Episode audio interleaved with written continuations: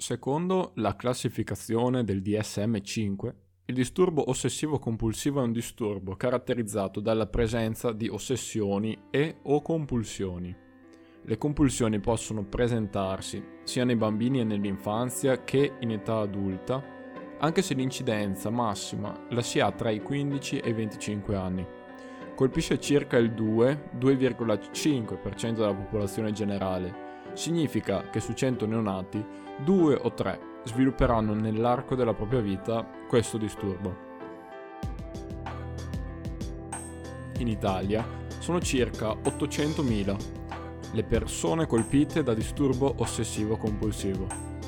È un disturbo che si cronicizza, anche se con fasi altalenanti di miglioramento e di peggioramento, ma a volte si aggrava fino a compromettere il funzionamento in diverse aree di vita raramente è episodico e seguito da una remissione completa dei sintomi. Il soggetto si sente spesso obbligato ad agire o pensare nel modo sintomatico e per questo cerca di contrapporsi e di resistere. Nonostante cerchi di contrastare e nascondere le sue azioni e i suoi pensieri, questo sforzo non lo aiuta affatto a modificare il proprio comportamento il caso che affronteremo oggi è quello di Stefano, tratto da un articolo di Monica Coviello per Vanity Fair, presente in descrizione a questo episodio. Stefano, in adolescenza, veniva bullizzato e isolato e per sublimare la sua ansia sviluppò un disturbo ossessivo-compulsivo. Nessun adolescente si accetta completamente, ma è ancora più difficile quando si misura 1,50 m e si pesa 90 kg. Quello ero io, alle medie, cicciottello, timido e insicuro, e così poco popolare da diventare la vittima perfetta dei bulletti della classe.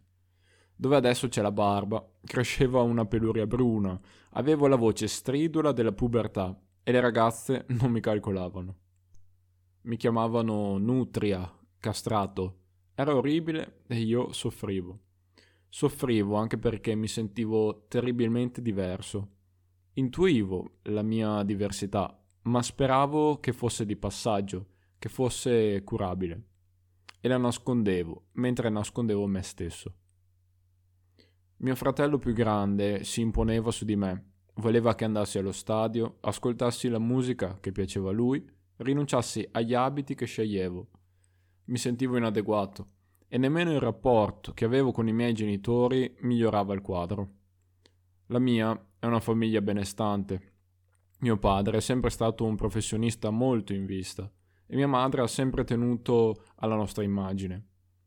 Mi hanno impartito un'educazione davvero rigida. Non mi sarei mai sentito libero di condividere le mie frustrazioni e i miei problemi. Che celavo sotto i chili che mettevo su, ingurgitando cibo riuscivo ad aprirmi solo con un compagno, Nicola, con cui passavo praticamente tutti i pomeriggi. Giocavamo, mangiavamo tantissimo e mi sentivo meno isolato. Presto però anche lui è stato preso di mira dai bulli, che hanno cominciato a dargli del finocchio, perché stava spesso con me. Anche Nicola mi ha voltato le spalle e sono tornato a sentirmi solo. Il bullismo e l'isolamento mi hanno portato a sviluppare il disturbo ossessivo-compulsivo, una malattia che deriva dall'ansia e la sublima con le compulsioni e le ossessioni. Le mie erano di varia natura. Temevo che alla mia famiglia potesse succedere una tragedia e per esorcizzare questa paura dovevo agire compulsivamente, che fosse con tic fonetici o con azioni vere e proprie. Toccavo qualsiasi cosa solo ed esclusivamente con la mano sinistra. Quando versavo l'acqua a tavola, facevo in modo che il bicchiere fosse sempre riempito allo stesso livello. Se lo superavo ne bevevo il contenuto e lo riempivo di nuovo, ma con maggiore attenzione. Poi ero ossessionato dal numero 4, come il numero dei componenti della mia famiglia. Mi sembrava simboleggiasse la perfezione. Passavo ore a fare riti scaramantici e prima di andare a letto mi dovevo accertare che tutto fosse perfettamente in ordine e pulito. e, come tante altre persone che soffrono di disturbo ossessivo compulsivo, quando camminavo lungo i marciapiedi facevo in modo da evitare di calpestare le fughe delle mattonelle. I miei genitori cominciarono a sospettare qualcosa. Anche se nascondevo i miei problemi, si erano accorti dei miei riti scaramantici. Mia madre è laureata in psicologia. Immagino che abbia capito presto quale fosse il mio disturbo. E c'ero arrivato anch'io, mi ero documentato sui libri, avevo raccolto informazioni e avevo capito che i problemi nascevano dall'ansia e dalle paure. La svolta è arrivata alla fine delle medie, quando mio padre mi ha regalato un cane, Axel, un boxer su cui ho riversato tutto il mio bisogno di dare e di ricevere amore. Abbiamo cominciato a vivere in simbiosi. Occupandomi di lui distoglievo l'attenzione da me stesso e il mio disturbo ossessivo compulsivo ha cominciato a diventare meno pervasivo. Per la strada facevo attenzione a dove metteva le zampe Axel e non mi importava più di evitare le fughe. Intanto, nell'estate, tra le medie e il liceo, il mio fisico è cambiato.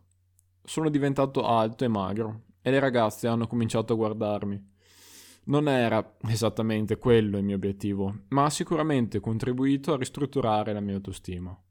Ho iniziato a curarmi di più e a non maltrattare più il mio corpo, a mangiare meglio e a fare sport, e a coltivare in pace la mia passione per il canto, per la moda e per il lusso.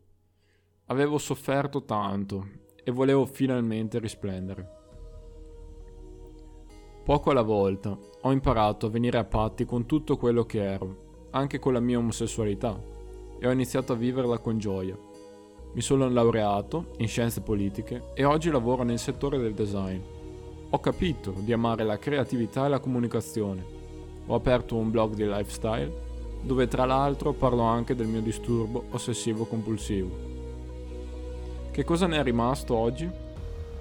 L'ossessione per la simmetria, anche nell'arredo. Mi piace avere due lampade uguali, due divani identici non è più un problema, ma una caratteristica a cui guardo con benevolenza.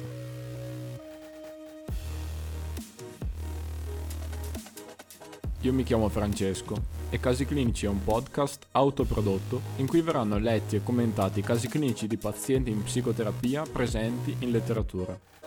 L'obiettivo è quello di intrattenervi con un episodio a settimana, che uscirà ogni giovedì. Per qualsiasi informazione, curiosità o suggerimento, scrivete pure alla mail podcast.casiclinici.yahoo.com. Vi ringrazio per l'ascolto e vi aspetto al prossimo episodio.